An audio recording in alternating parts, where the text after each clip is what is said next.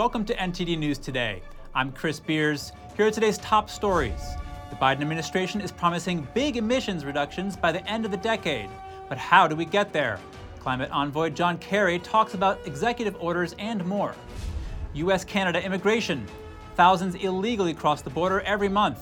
Now the two countries strengthened immigration laws, but people keep coming. And the latest on the TikTok debate. House Speaker Kevin McCarthy says a bill to ban the app is moving forward. The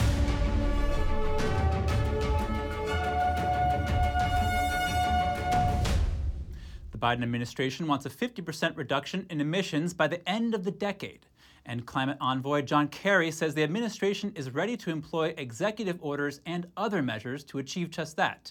N T D's Daniel Monahan has the story. Kerry spoke with Yahoo News last week. The climate envoy discussed Biden's Inflation Reduction Act and its projected effect on carbon emissions reduction. Well, we're doing a lot more than just the I R A. Kerry says the Inflation Reduction Act will achieve a forty percent reduction on its own, but that the administration has a lot more plans to achieve the greenhouse reduction target level. That includes President Biden issuing executive orders. There'll be uh, changes on automobile, on light truck, heavy truck, heavy duty, a number of initiatives that are being taken by states, subnational, uh, cities. According to Kerry, there are a lot of options in the toolkit. He added that industry is implementing a lot of changes on its own. He mentioned electric vehicles. According to Kerry, General Motors and Ford have said they'll only be making electric vehicles by twenty thirty-five. He highlighted that improved efficiency in buildings is also playing a key role. The discussion then turned to China. Kerry praised the Asian nation for being the largest deployer of solar panels. He said China has deployed significantly more renewable energy than the U S or Europe. In related news, Representative Guy Reschenthaler pressed Biden's Energy Secretary Jennifer Granholm on China. On the tenth of March of twenty twenty-three, you said, and I quote, at the time you made that comment, are you aware that thirty percent of the world's C O two emissions came from China? Oh, yes. Granholm also acknowledged that China emits more than the U S, the entire E U, and Japan combined, and that China's coal-fired plants generate nearly twenty-five percent of all the energy of U S production combined. Knowing that you knew all that when you made the comment, would you like to retract your praise for China? No, my praise for China was on what they are doing to invest in clean energy, even as they are the world's largest emitter.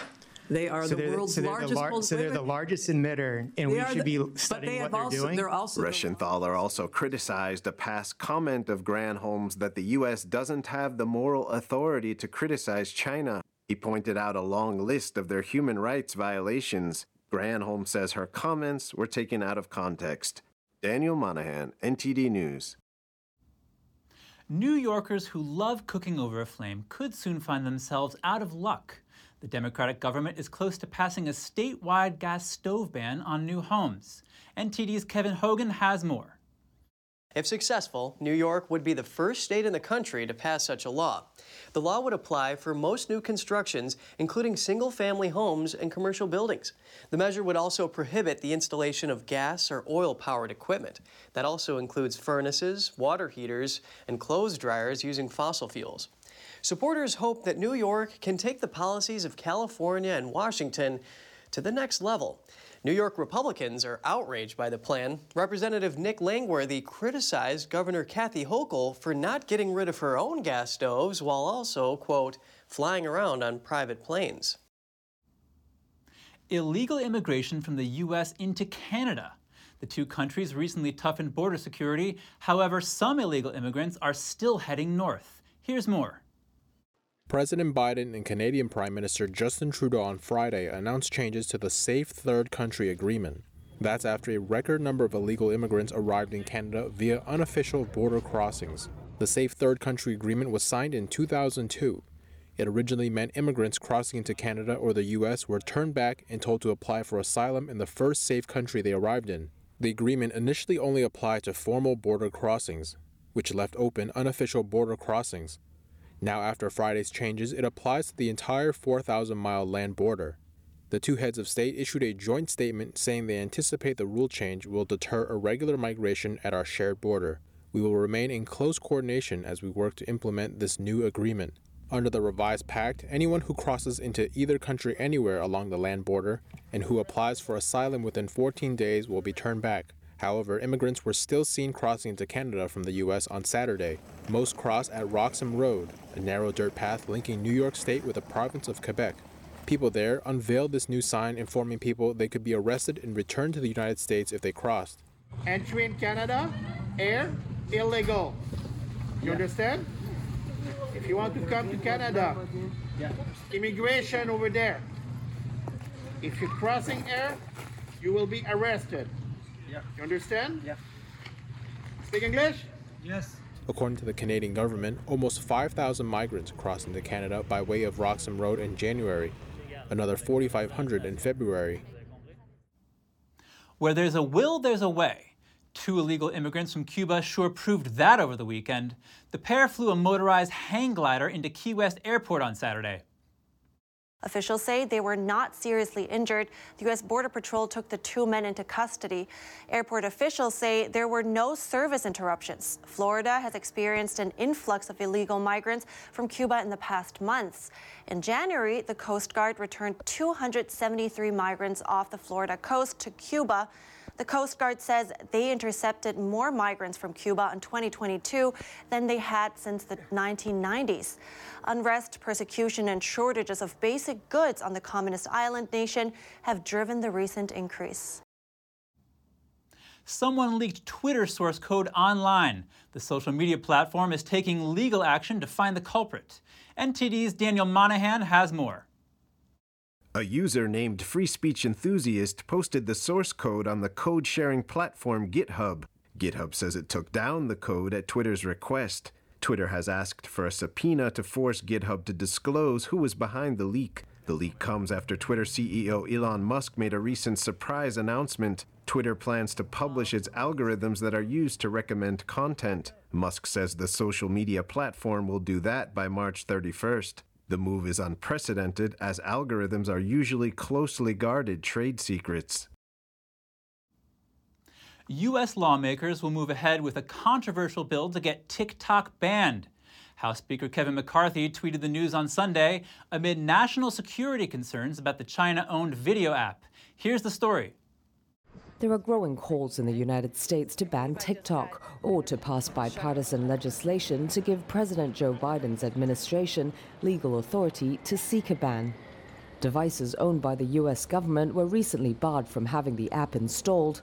McCarthy said on Twitter, quote, "The House will be moving forward with legislation to protect Americans from the technological tentacles of the Chinese Communist Party."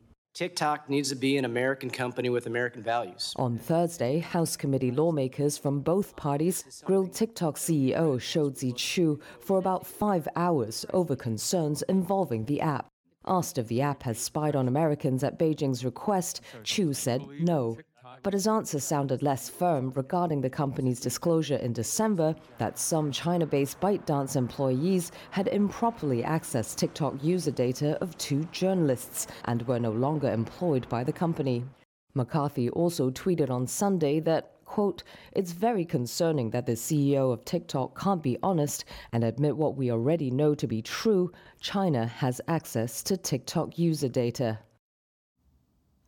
Actually, four of the five most popular apps in the U S in March are Chinese apps. Tune in to our five o'clock business show with Don Ma for more details.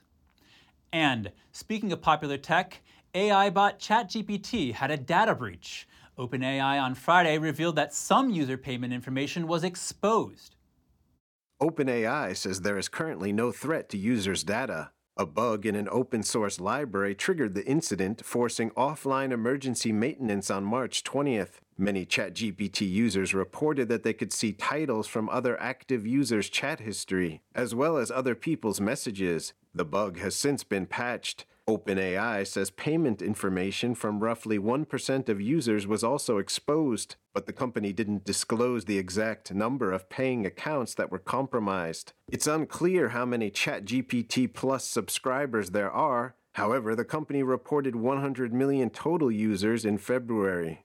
Daniel Monahan, N T D News. Coming up, we hear from survivors of the devastating Mississippi tornado. They say they'll never forget the experience. That and more after the break.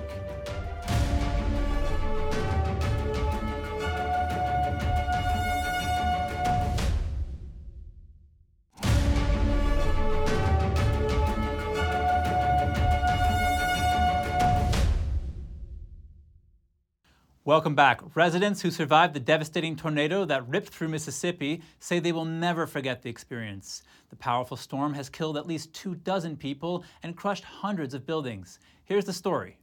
I just feel it falling off the... Andre Williams says the tornado that flattened his Mississippi home only rolled overhead for mere moments.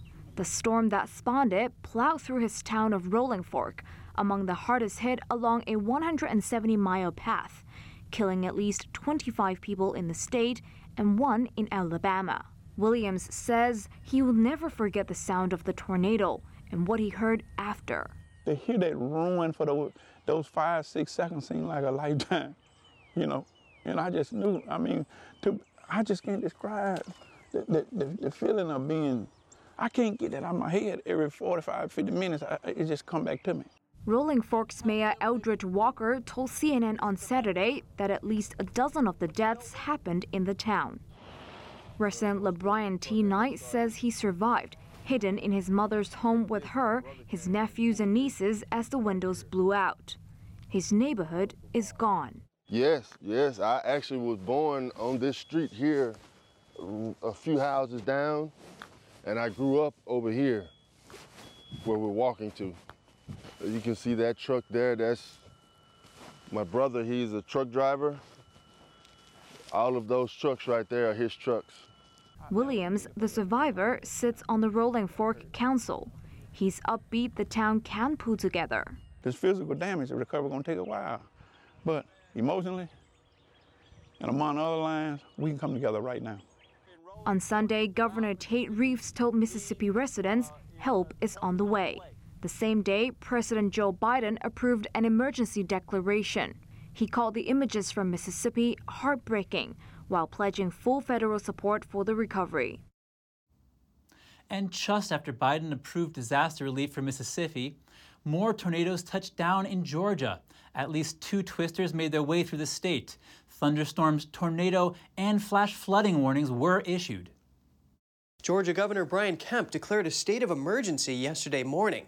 Trees along the side of Interstate eighty-five were torn down. Nearly one hundred structures were damaged in the town of West Point, near the border of Alabama. Close to thirty suffered major damage. The storm brought large hail to the Atlanta area. At least three people were injured. No fatalities have been reported. Two tigers escaped from a zoo in Pine Mountain after the storm damaged their enclosure. They have been recovered and returned.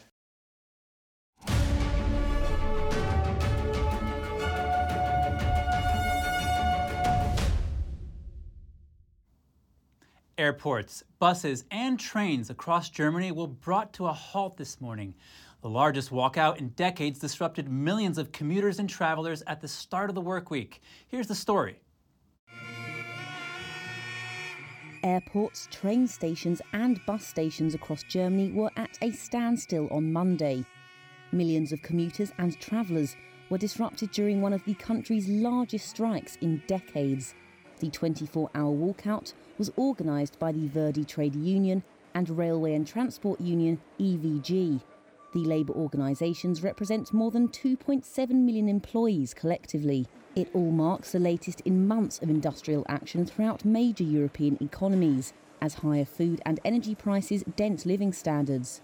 Two of the country's largest airports, Munich and Frankfurt, suspended flights, and long-distance rail services were cancelled by German rail operator Deutsche Bahn. We called on the E V G union to quickly return to the negotiating table. Today's strike is very irritating, and so is the fact that they are willing to negotiate with us only in five weeks. A solution to this wage dispute can only be achieved at the negotiating table. According to newspaper Bild am Sonntag, the head of Verdi said the action was a matter of survival for millions of workers amid high inflation. German consumer prices rose more than anticipated in February, up nine point three percent from a year earlier. even as the European Central Bank has been trying to tame cost pressures with a series of interest rate increases. The E V G chairman reportedly told newspapers on Monday that employers had not yet made a viable offer and warned that further strikes were possible, including over the upcoming Easter holiday period. NATO on Sunday accused President Putin of dangerous and irresponsible nuclear rhetoric. The Russian president said he plans to station tactical nuclear weapons in Belarus. Putin likened it to the U S stationing its weapons in Europe while insisting that Russia would not violate its nuclear non-proliferation promises. A NATO spokesperson said in emailed comments to Reuters on Sunday that Russia has consistently broken its arms control commitments. It's one of Russia's most pronounced nuclear signals since the beginning of its invasion of Ukraine thirteen months ago.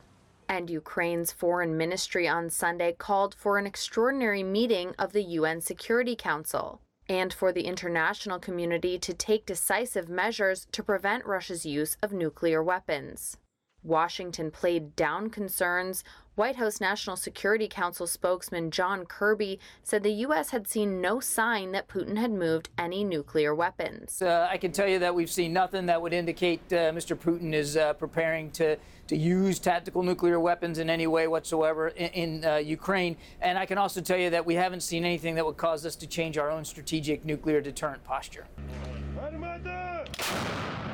Meanwhile, Ukrainian forces have managed to blunt Russia's offensive in and around the embattled eastern city of Bakhmut, the scene of brutal fighting in the last few months. Ukraine's general staff said on Sunday that Ukrainian forces had repelled eighty-five Russian attacks over the past twenty-four hours in several parts of the Eastern Front, including Bakhmut. Separately, Britain's defense ministry said the months-long Russian assault on the city had stalled, mainly as a result of heavy troop losses.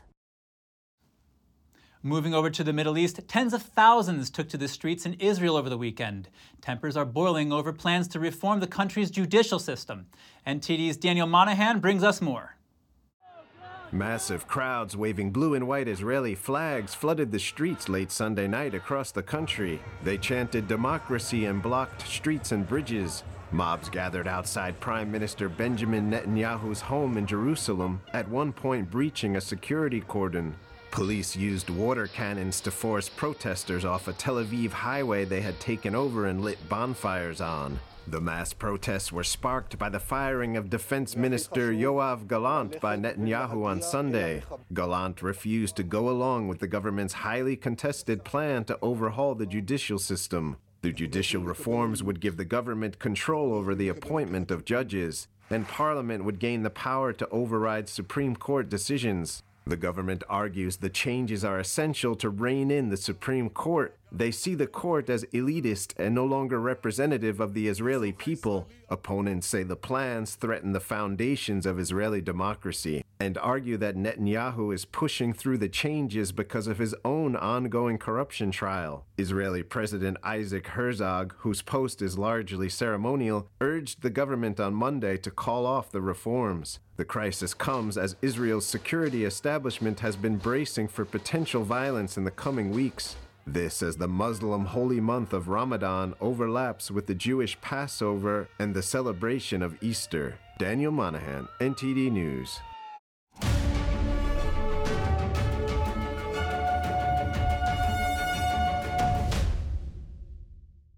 A leisure time hobby turns into a serious sport. In the northern Australian city of Darwin, a team of talented rope jumpers are honing their skills for a world-class competition. Let's take a look. They can sprint or fly through the air. They can jump sideways or even upside down. Oh my gosh, it's amazing. These are some of the best jump rope athletes in Northern Territory, Australia. Members of the squad in Darwin have represented their country in six world championships. Me and my friend Hal set an Australian record. We've all won medals on a state level, we've all won medals on a national level, and a couple of us have won medals on an international level. Emma Rowe is a coach for the Pumper Jumpers Club. Her mother helped found the group two decades ago. Emma was a student at the school at the time, and uh, her and her friends, they fell in love with skipping, and so we just continued it. In July, some of them will head to Colorado Springs for the next World Championships.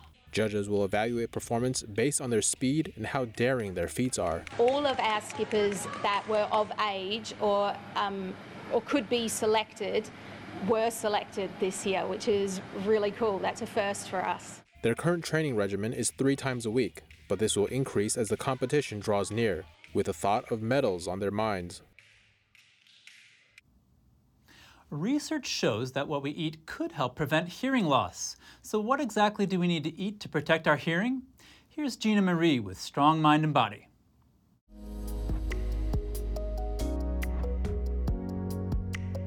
Hearing loss is a condition usually associated with aging. It is the third most common chronic health issue in the United States. Nearly twice the number of people who report diabetes or cancer suffer from it.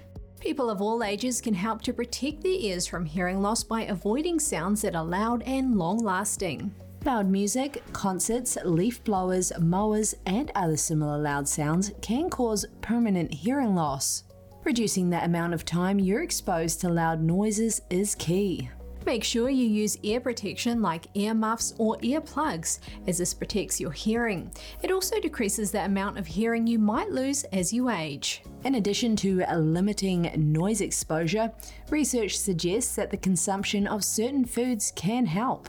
So what should you eat to keep your ears and hearing in top shape? Start by eating foods that are rich in vitamin A. These include leafy green vegetables, orange and yellow vegetables, red bell pepper, milk, beef liver, and fish oil.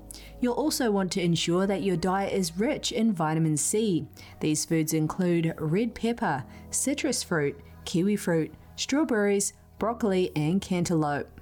Next is vitamin E. Consider wheat germ oil, almonds, sunflower seeds, pine nuts, avocado, peanut butter, and fish. Magnesium is also important. Look for pumpkin seeds, almonds, spinach, cashews, peanuts, and black beans. Get your folate from these foods: dark green leafy vegetables, beans, peanuts, sunflower seeds, fresh fruits and fruit juices, whole grains, liver, seafood, and eggs. And finally, let's not forget about omega three fatty acids. These include fish, whole grains, nuts, green leafy vegetables, and oils like flaxseed and cod liver. The first sign of spring, cherry blossoms. Thousands of people gathered in Washington, D C on Sunday to take in the sights of the city's famed cherry blossoms in peak bloom. The pale pink and white blossoms frame the pathways surrounding the city's iconic monuments. Locals and tourists were seen taking photographs and walking along the basin. The beloved trees were given as a friendship gift from Japan in nineteen twelve. The annual Cherry Blossom Festival commemorates the enduring gift of the nearly three thousand trees and celebrates the relationship the two countries share.